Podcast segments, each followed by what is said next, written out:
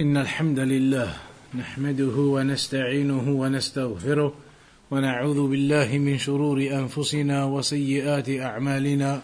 من يهديه الله فلا مضل له ومن يضلل فلا هادي له. وأشهد أن لا إله إلا الله وحده لا شريك له وأشهد أن محمدا عبده ورسوله.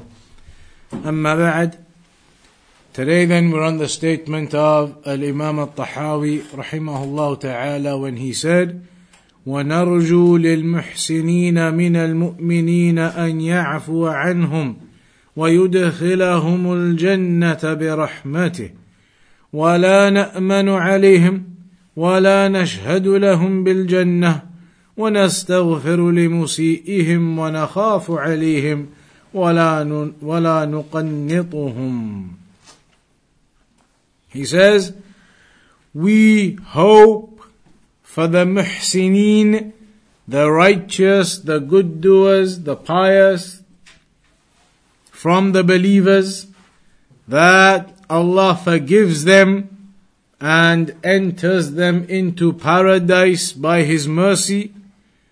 But we do not have any feeling of security for the believers and we do not testify to anybody being from the people of paradise, but we seek forgiveness for those who have done wrong from amongst them, and we fear upon them, but we do not cause them to despair.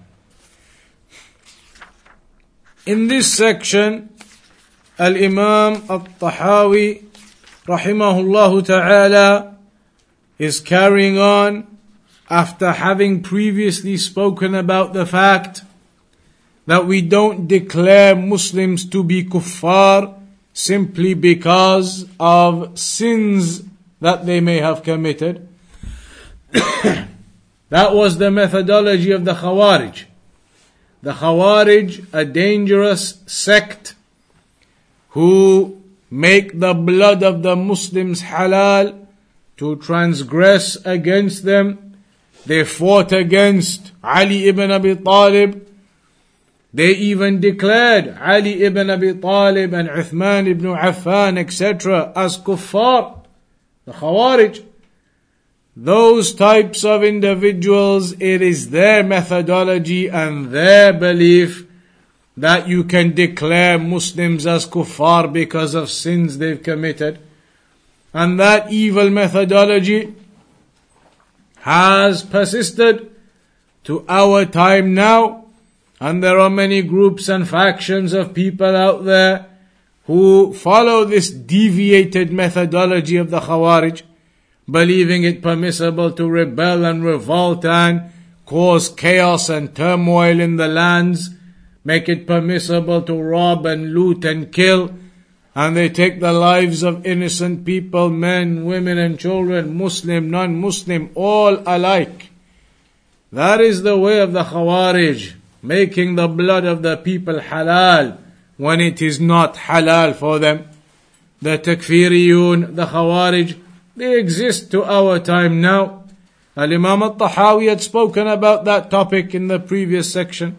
We do not have this deviated aqidah whereby we start declaring Muslims as kuffar, de- start declaring the rulers as kuffar, and that we need to go and rebel and revolt against them.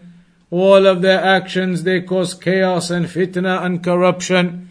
And that is why in many parts of the world today, it is the evil methodology of the Khawarij that has caused so much corruption. That's why the scholars they say many of the areas of the world now where people are confused into thinking that what is going on is Islamic, then indeed it is not Islamic. So for example, what is going on in areas like Syria and all of the chaos that is going on there, of course, the ones who are oppressed and wronged, we make dua for them and we aid them in whatever way we can through the proper and legitimate means.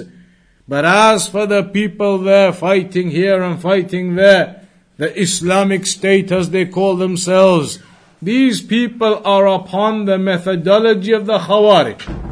They are upon the methodology of those extreme ones, deviated away from the religion, fighting against each other, killing Muslims. That is not jihad, and nobody should be fooled into thinking that it is. They are upon the way of the Khawarij. And just like in many other places where the turmoil is occurring in the Muslim lands, they are fighting each other, the different tribes, the different factions. It is all corruption that is going on, and that is why the Salafi scholars have mentioned, do not get yourselves involved in those affairs. Do not think you are gonna go out there and fight. Haram, not permissible for you to do that. That is not permissible for you to get involved in and for you to aid. They are not people of the Sunnah. These individuals are opposing the Sunnah. They are spilling the blood of the Muslims, the likes of Islamic State and those similar to them.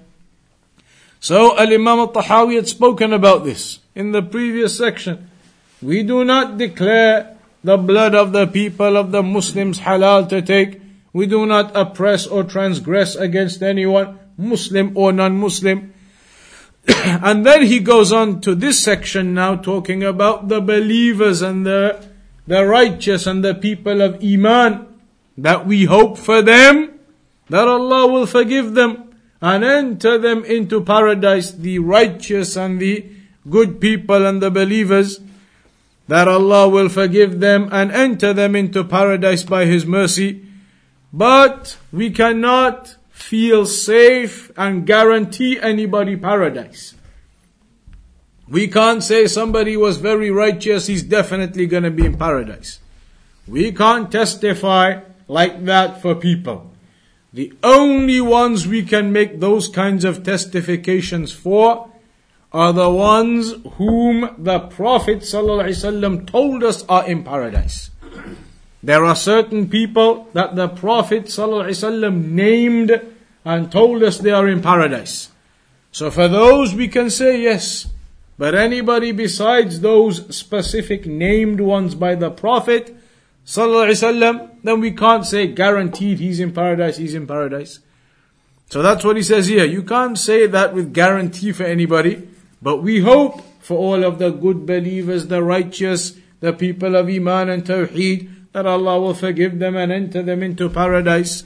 And we seek forgiveness for the ones who are not pious, the ones who may have been upon error and wrong, and we don't cause anybody to despair.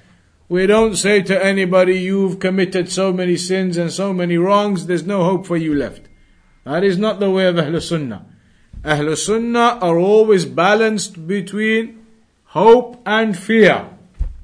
That is what he's really talking about in these sections. Ahlul Sunnah are always balanced between hope and fear. the Khawarij were not. They were extreme on fear. Anybody committing a sin, doing a major sin, hellfire forever, finished. Too much fear. Then you have the other side of the people, the murji'ah, with too much hope. Definitely you're a believer, you'll be forgiven, you'll be in paradise, you're guaranteed. That's too much. Ahlul Sunnah always balanced. We fear for our sins and our wrongs and that we may be punished for it. But we have hope in Allah always for His mercy and that we may be entered into paradise. Always balanced between the two. Not going to an extreme on one or an extreme on the other. Ibn Abil Izz al-Hanafi says, rahimahullah, وعلى المؤمن أن يعتقد هذا الذي قاله الشيخ رحمه الله في حق نفسه وفي حق غيره. قال تعالى أولئك الذين يدعون يبتغون إلى ربهم الوسيلة. أيهم أقرب ويرجون رحمته ويخافون عذابه؟ إن عذاب ربك كان محذورا It is mentioned in the Quran, Allah says, those whom they are calling upon, people, they call upon these awliya, they call upon the prophets, they call upon the angels, Allah says, those whom these people are calling upon, those prophets and awliya and angels, etc., they themselves يبتغون إلى ربهم الوسيلة are seeking a means of closeness to Allah. They themselves are seeking a means of closeness to Allah. So how are you trying to use them to get closer to Allah? They are looking for themselves a means to get close to Allah. What is that means? Obedience and worship. They themselves, it says in the ayah, يخافون عذابه يرجون رحمته ويخافون عذابه they themselves hope for the mercy of Allah and they fear the punishment of Allah. They are creation of Allah. The prophets and the messengers and the righteous and the pious. They themselves are hoping for the mercy of Allah and they fear the punishment of Allah. So you cannot call upon them hoping they will help you. They are looking for themselves in their obedience and righteousness and the mercy of Allah. So, just like that, all of the believers, we hope for them the righteousness and the goodness, but it is upon the believers to always recognize both sides. That when you commit sins, Allah is Shadidul Iqab. He is the most severe in punishment. Allah is the most severe in punishment. So when you commit sins, you remember that. and you remember Allah is Maliki Yawmiddin, the one who is the king and in ownership of that day of judgment. He is the one who will hold your accountability and everything you've done is written and recorded. So you remember those things when you do wrong and you sin. You remember the severe punishment of Allah and the fire and its heat. But at the same time, if you've done wrong, you remember that Allah is the merciful. So you have hope and you repent and you seek forgiveness and you hope for the mercy of Allah that you'll be forgiven for those sins that you've done. And you hope by the mercy of Allah you'll be entered into paradise. So you have that balance. You don't become like some people. They've done wrong. They've spent their life in wrong. And so now all of a sudden it goes heavy on that side of fear and they believe that's it, they're done. They are gonna be in the hellfire, they're gonna be punished, there's no way back for them. That is from the whisperings of the shaitan. A person ends up believing there's no way back for me. I've done so much wrong. I've done so much sin, so much evil, so much corruption, so many bad things. There's no way back for me. That is from the whisperings of the shaitan upon a person. There is always a way back. The door for repentance is open up until you die. On the other side, some people go to the other extreme. No matter what sins they are doing, what wrongs they are doing, they say, Inshallah, Allah is the merciful. I pray at least, I do this, I do that. Uh, I give charity. I'll be forgiven. Inshallah, it'll be good. I'll be in paradise. Allah will forgive. Allah is the merciful. Allah is Ar-Rahman, Ar-Rahim, the oft forgiving. So no matter what sins they do and what wrongs they do, they have this exaggerated hope that inshallah it'll be okay, Allah will forgive. That is too much exaggeration on that side. Don't you forget that you may be punished for your sins and you may be cast into the fire for your sins. So a person doesn't exaggerate with his hope. Allah is merciful, He'll forgive. But at the same time, you don't exaggerate in fear. That's it, I'm done too much, Allah will punish me. Always balanced. Yes, you may be punished and you fear that. But at the same time, you have hope that Allah will give you His mercy and forgive you. So you always try, no matter what sin you've done, you return back to Allah in repentance. The Prophet wasallam used to seek forgiveness every day. In some narrations it mentions 70 times a day, 100 times a day. In some of the narrations, the Sahaba, they said in one gathering, in one gathering, we would note that the Prophet ﷺ would seek forgiveness, astaghfirullah, astaghfirullah, more than a hundred times. A hundred times in just one gathering. On the night, in the night, the Prophet ﷺ used to pray so long. The night prayer, he used to pray so long that his feet would become swollen and blistered from standing up.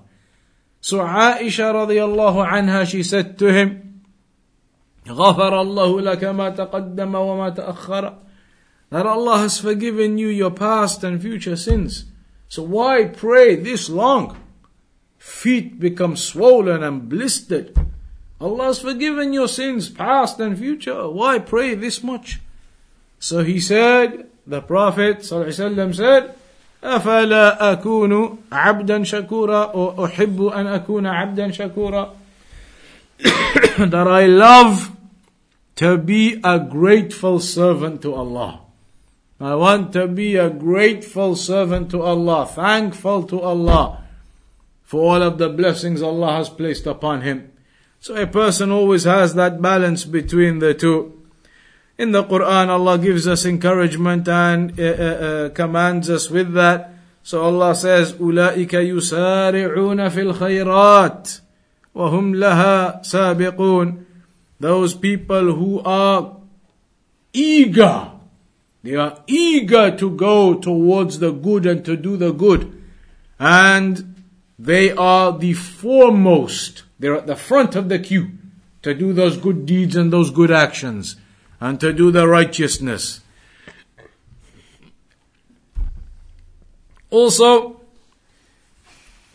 it is mentioned in some of the narrations that the Prophet sallallahu alaihi wasallam mentioned that يبنة الصديق لكنه الرجل يصوم ويصلي ويتصدق ويخاف ألا يقبل منه and this is the way of the Salaf they used to do the righteous actions they used to do the obedience but they didn't used to become deceived with themselves thinking, look how much worship I've done, look how much obedience I've done, I've done no sins.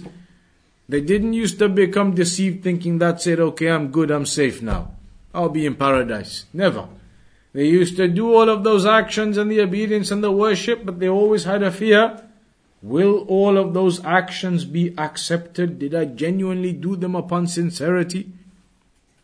Did I do all of those actions purely with sincerity to Allah, will they be accepted? They don't know that yet. You do your actions, you do your obedience. Have you done them properly, purely, sincerely? Will they be accepted and written in your good deeds? That is not for you. that is not for you to know. So, it's mentioned about some of the Salaf, even though all of the deeds they used to do, if it was said to him, you have got one foot in paradise or one foot in hellfire right now. Where do you think you are? Despite all of the righteousness they used to do and barely any sins or anything, even if they sin, they would repent. They would say, Allahu alam, I don't know. Maybe I'm one of the people right now with one foot in uh, hellfire.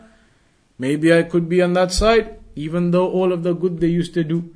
And nowadays people, they think they're safe. They think they're safe. They pray their prayers, bits and bobs here and there. They think they're safe. That's it. It's paradise. So, a person needs to remember there are two sides to it. And just because you're doing your actions, that doesn't mean you should think you're safe now.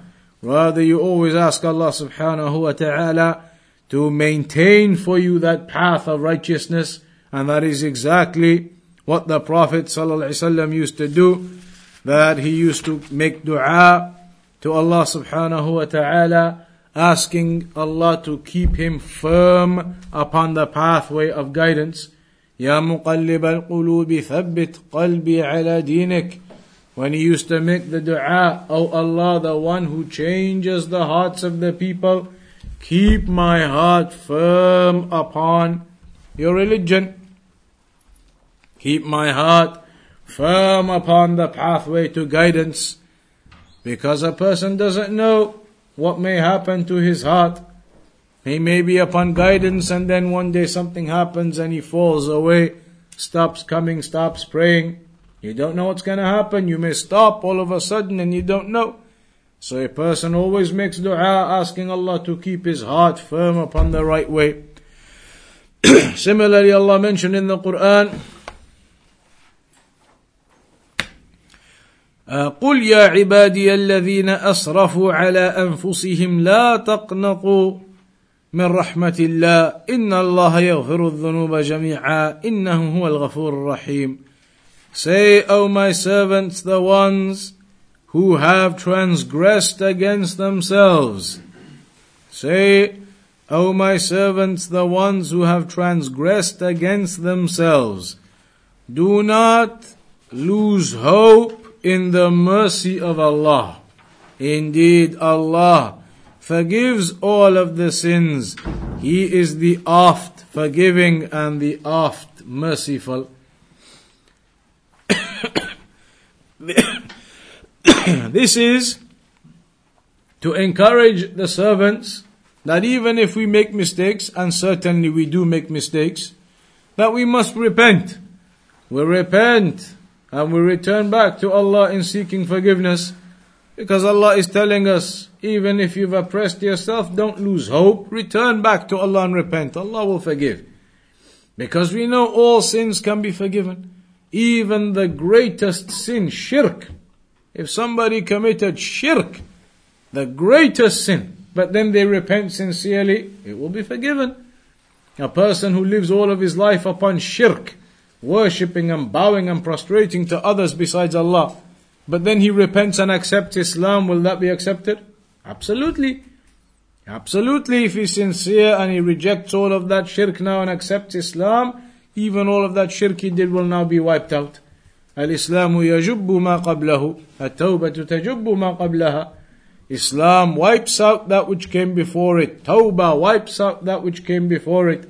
And that's why in a narration as well, the Prophet ﷺ said, أتبع السيئة بالحسنة تمحها Follow up a bad deed with a good deed. If you end up doing some bad deed, repent and go do some good deeds. Because that good deed will wipe out that bad deed you did. So a person is in constant uh, return to Allah. And that's why, as well, uh, uh Ibn Abil Izz al Hanafi mentions here the importance of regular istighfar, to regularly ask Allah subhanahu wa ta'ala for forgiveness, and to not become negligent of that. Thirdly, he mentions the need to do a lot of good deeds regularly. Allah says in the Quran, Inna al-hasanat yudhibna sayyi'at. The good deeds, they wipe away the bad deeds. Do lots of good. So even if you end up in some bad and some whisperings of the shaitan, insha'Allah ta'ala, you seek forgiveness from that and your good deeds and everything covers and wipes out those evils. So a lot of good deeds and righteousness is something that benefits a servant greatly. And those good deeds, they wipe out the bad deeds. Also, if a person does end up experiencing some difficulty in this world, then you should remember that one of the benefits of that is that difficulties of this world, they wipe out some of your sins. If you experience some difficulty in this world, it could be a cause to wipe out some of your bad. And that's mentioned in a narration. ما يصيب المؤمن من وصب ولا نصب ولا غم ولا هم ولا حزن حتى الشوكة يشاكها إلا كفر بها من خطاياه that a believer doesn't experience any type of harm or any type of grief or sadness, even getting pricked by a thorn, except that it will expiate, wipe out some of your bad deeds. The harms that you experience, they may be an expiation, wiping out of some of the bad deeds that you've done. And so, in this section, Al Imam al Tahawi wants to emphasize that it's important for a person to remember the balance between fear and hope to remember to repent and seek forgiveness from the wrongs that you've done. He also highlights the importance of regularly making dua. That not to become negligent in dua. Don't only make dua when you have some need and that's it. Generally be making dua regularly, asking Allah for goodness and to take away the badness. Then, after that, Al Imam al Tahawi then says, Wal Amn, Wal Iyas, or in fact, before we move on to that, there was the section where he had said, We cannot testify to anybody being from the people of paradise. We cannot do that, and the only times we can do that are when the Prophet ﷺ himself has told us and testified that such and such is in paradise. So examples of that would be like Bilal radiallahu anhu, also Abu Bakr as-Siddiq, and that goes in the category of the ten. There's a, a, the famous ten al-ashara al-mubashirin bil-jannah, the ten who were given the glad tidings of paradise. Other examples would be like Ikkasha. Ikkasha, when it was mentioned, Sabaqaka biha Ikkasha. He was given the glad tidings of paradise. And there are other examples too. There are specific names that the Prophet ﷺ mentioned, they are from the people of paradise. So those people we can say definitely from the people of paradise. Other believers, you can't testify definitely such and such is from the people of paradise. Such and such is guaranteed paradise. You can't say that. It is not the way of Ahlul Sunnah to guarantee people paradise. We can't make that judgment. All we say is that may Allah have mercy upon that person and we hope that he will be from the people of paradise and Allah will enter him into paradise. But we cannot guarantee he's paradise, he's paradise. Some of the people of innovation, they begin to do that. They say, this Imam, he was such a great Imam, definitely paradise. You are not the one holding the accountability. You are not the one making the judgment. That will be on the day of judgment. So we can't start saying he was a great wali from the awliya, definitely paradise. You can't say that. You say, yes, he was a great pious man, inshaAllah ta'ala, Allah will have mercy upon him and enter him into paradise. But you can't start giving out labels, yes, paradise or no, hellfire. You can't say that about the Muslims. That is from the judgment that will occur on the day of judgment. then Al-Imam al-Tahawi goes on to say, والأمن والإياس ينقلان عن ملة الإسلام وسبيل الحق بينهما لأهل القبلة that having too much hope or having too much uh, fear and loss and losing hope going to those extremes that we've just said now you shouldn't go to if you end up going to those extremes, they may end up being a cause of you exiting from Islam. You may go so far into an extreme that you are exited from the fold of Islam and from the path of truth. فيجب أن يكون العبد خائفا راجيا فإن الخوف المحمود الصادق ما حال بين صاحبه وبين محارم الله What's the level of fear that you should have? Not the level of the Khawarij where you start saying that's it, everybody's a kafir, hellfire forever. But the level, this is the criteria for the level of fear you should have. The level whereby you have enough fear that prevents you from doing sins. If you're carrying on doing sins, it means you don't understand the reality of the fear you need to have of the punishment of Allah and the hellfire. If you did, you wouldn't be doing those sins. So you should have the level of fear that is sufficient to prevent you from doing sins. At the same time, on the other side, on the other side, you should have enough hope in Allah, hope to the extent that you still do obedience and worship, hoping for the reward from Allah. If you end up with so much hope in the mercy of Allah that you become slack in your worship, thinking it's okay, Allah will forgive, it means you have gone exaggerated in your hope. if you start to become slack in your obedience and worship, thinking, inshallah, Allah will forgive, I'm okay, generally I don't do too much, Allah will forgive. Then you've gone too far in your hope. Your level of hope should be at the level whereby it still allows you and you still do your worship and obedience, hoping for the reward from Allah. But if you go beyond that, then you've now ended up becoming slack in your worship and obedience just in hope, and you've exaggerated. So Al Imam uh, uh, uh, Al Tahawi he mentions that point here, and Al Imam Ibn Al Hanafi highlights that this is the level of fear and the level of hope that you should have. It's mentioned, for example, in the Quran. أمن هو قانت آناء الليل ساجدا وقائما يحذر الآخرة ويرجو رحمة ربه A person who is standing in the prayer and in prostration in the night.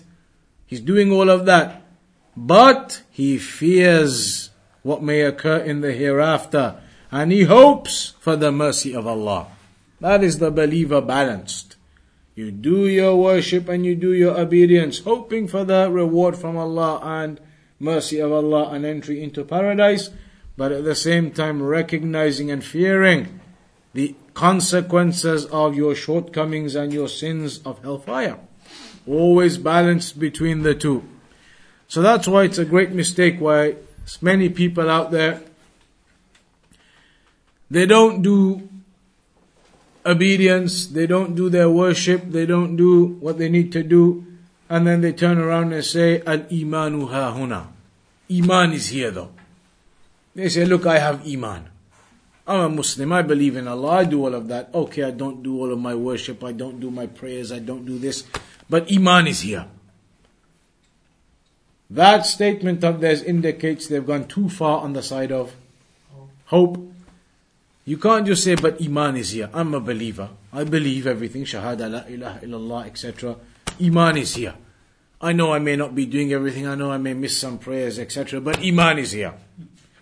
That is false. If Iman was really there, you'd be doing all of your worship and obedience. If Iman was really there, you'd be doing all of your worship and obedience. The fact that you're not shows that actually your Iman isn't all there. If you're missing prayers here and there, it shows your iman isn't all there. If it was as you're claiming, you'd be praying all your prayers, you'd be doing all your worship. So anybody who tries to give that type of thing, but look, I'm a believer, iman is here. I know I may have shortcomings, I don't do this, I don't pray, I don't do what, but iman is here. You say, no, it's not. It's there, but it's very weak. A very weak amount. If it was there properly as you're claiming, then you should be praying now, you should be doing this, you should be going to mosque. So, a, a person can't, can't claim that. Anybody who claims that type of thing, you should say to him, Fear Allah. You obviously have only a tiny amount of Iman then that you're claiming is there. There's only a tiny amount there. You're missing your prayers, you're missing this, you're missing that. You're doing this sin, you're doing that sin. You've obviously only got a tiny amount then. Your Iman is weak, it's down. Fear Allah, you may be punished in the hellfire for all of these wrongs that you're doing. Don't think just because you have that tiny amount of iman, you're safe now. You will be forgiven.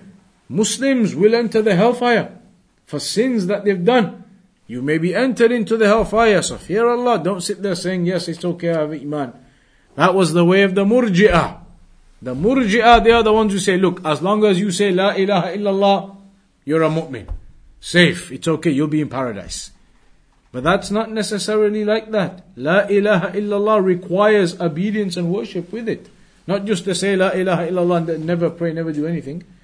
That type of person may well be entered into the hellfire, punished in the hellfire. It's mentioned in the Sunnah how they'll be dragged out afterwards and they'll be burnt like charcoals. The believers burnt in the fire like charcoals. Then they'll be dipped into the river and they come clean again and then they are entered into paradise. So you may well be entered into that hellfire. And when a person considers the example of the hellfire, it's not like you can say, well, in the end, I'll go to paradise. That tiny amount of time in the hellfire will be of the most severe punishment.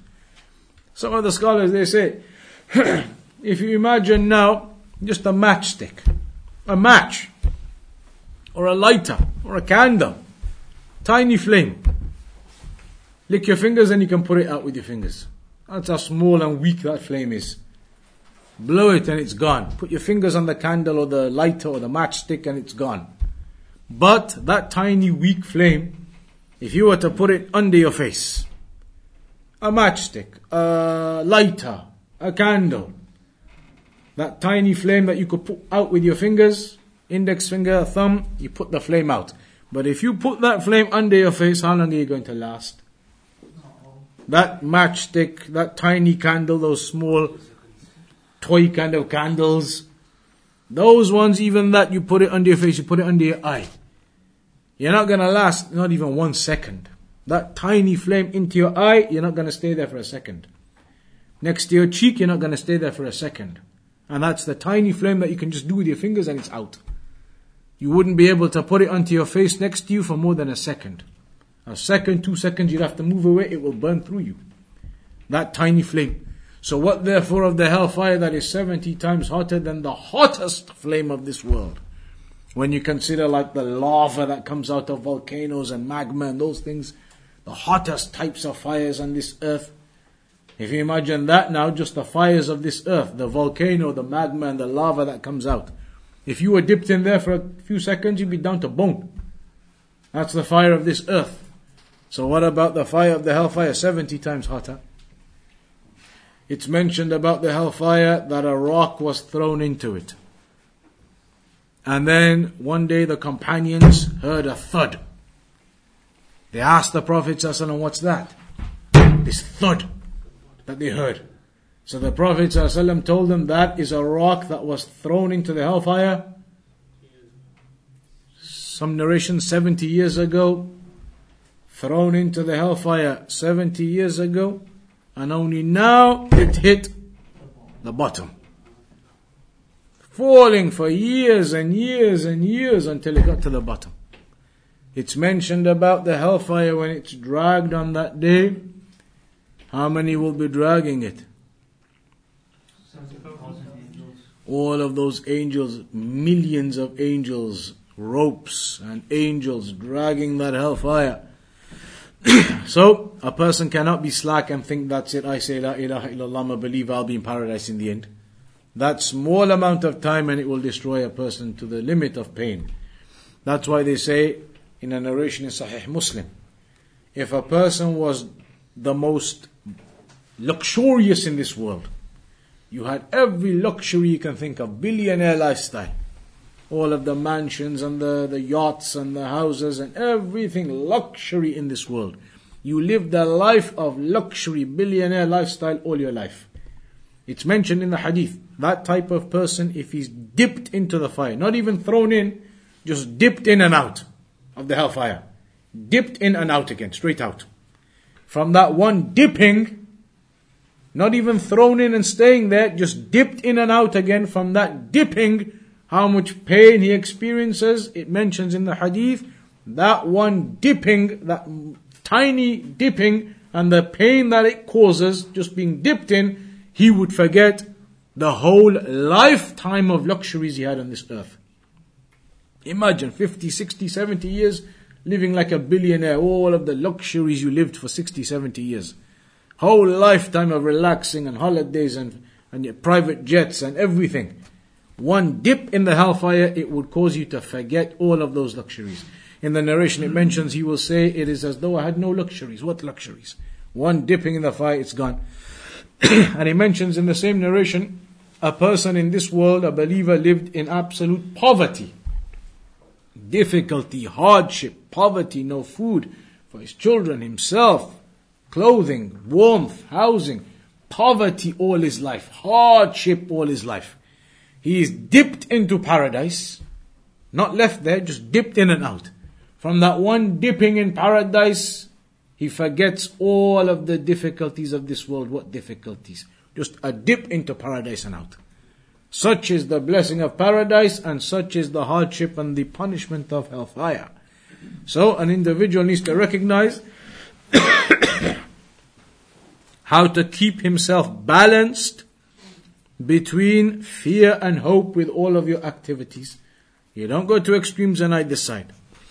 Then Al-Imam al-Tahawi says, ولا يخرج العبد من الإيمان إلا بجحود ما أدخله فيه that a believer is not exited from Iman except by rejecting that which entered him into Iman. What has entered you into Iman? Your belief upon Tawheed, the Shahadatain, La ilaha illa Muhammad Rasulullah. These are the core principles that you have entered into Iman upon. A person does not exit from Iman until or unless he rejects those very principles that he entered upon Iman with. A person rejects the Shahada now, okay. Kafir. Rejects the Shahada now, doesn't believe in La ilaha illallah anymore, believes in deities, gods, rejects the Shahada, okay. He has now exited because now he has rejected the very thing that entered him into Iman. So he says, a person, a servant, doesn't exit from Iman except by rejection of the very thing that entered him into Iman in the first place. And this is really just to emphasize further the refutation upon the Khawarij. Because as far as they are concerned, even if a person enters into Iman, believes in the Shahada, obedience, worship, he goes and commits a major sin, drinks alcohol, steals, fornicates. For them, that's it. Forget about all his Iman and everything he's upon. The fact that he may be a person of Tawheed, he pray, everything he does it. But he ended up weak and fell into sin of drinking alcohol or stealing or something. For them, he has now exited from the fold of Iman and in the afterlife, if he doesn't repent, he'll be in the hellfire forever. Obviously incorrect. We say that person, what do we say? If he's done that, we say his iman decreases and he's a sinner now for doing it. And if he doesn't repent, he may be punished for it. But we don't say that's it, he's become a kafir. That is the way of the Khawarij. The next section is a very important section and it is along the lines of what we discussed before uh, when we discussed the topic of Iman. So you remember we were discussing the topic of Iman, and in fact, there was a homework that we set on that topic of Iman also. So this next chapter is the full details regarding the topic of Iman. What is the definition of Iman? What are the principles of Iman? And we began those last time, if you remember, we had one principle left. We had mentioned two, we had one left. We're going to do them all again in this chapter properly again anyway. What were the principles of Iman we had mentioned so far? Increases and decreases. Before that, actions are from Iman. Then we had mentioned that it increases and decreases. And the third principle yet to mention properly was the fact that believers all have different levels of Iman. That's what's going to come up in the next chapter properly. Al Imam al Tahawi mentions it. Who's done the homework then? The homework was to find what? Increases and decreases. Who's done it? Hands up if you've done it. One, two, three, four, five. Go on and give us one answer. Um, an example Iman decreased is uh, is the it says the sort of uh, it says we created you, then we shaped you, and then we said to the angels prostrate yourself before Adam, and they all prostrate, prostrated themselves except Iblis. So, for example, his Iman obviously decreased because he didn't carry out the action of prostration through his I suppose you could mention that. That shows that Iblis, all of his iman, he now went on to kufr. That's like disappearing. Turned to kufr.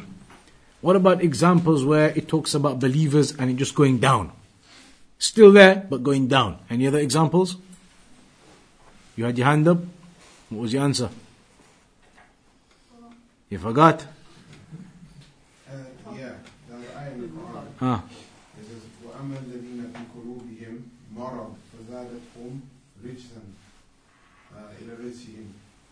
وماتوا وهم كافرون. This ayah, but the thing is, I, I looked it up and I saw it. It's Like, talking about the kuffar. That ayah is about the kuffar. yeah, but because before that it mentions about the, the uh, I'll read the whole thing. But that ayah there is talking about the, the kufr in their hearts, the rijs in their hearts, and then more upon that. But we need examples of believers, mu'minun, their iman going up and down. What did you have? Uh, could one be about What, where, what? We need the evidence. The homework was to give the evidence. Uh, where Allah says, um, it, uh, show me how you bring the dead back to life. Hmm? And Allah says, do you not believe? Ibrahim alayhi salam responds, of course, but simply so my heart can be in greater contentment. Greater contentment. Yeah, contentment. So what, are you saying that means iman or what? Uh, The ayah says greater contentment. Not sure. Alright, well you got an extra week. Next week we're going to do the chapter properly. Next week we're going to do the chapter properly. I'm going, yeah.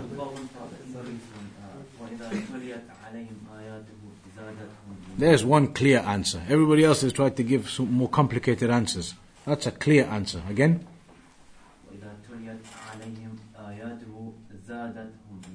And that is the reference number right at the beginning. That's a clear example. When the ayat of Allah are recited upon them, it increases them in iman. Clear ayah in the Quran.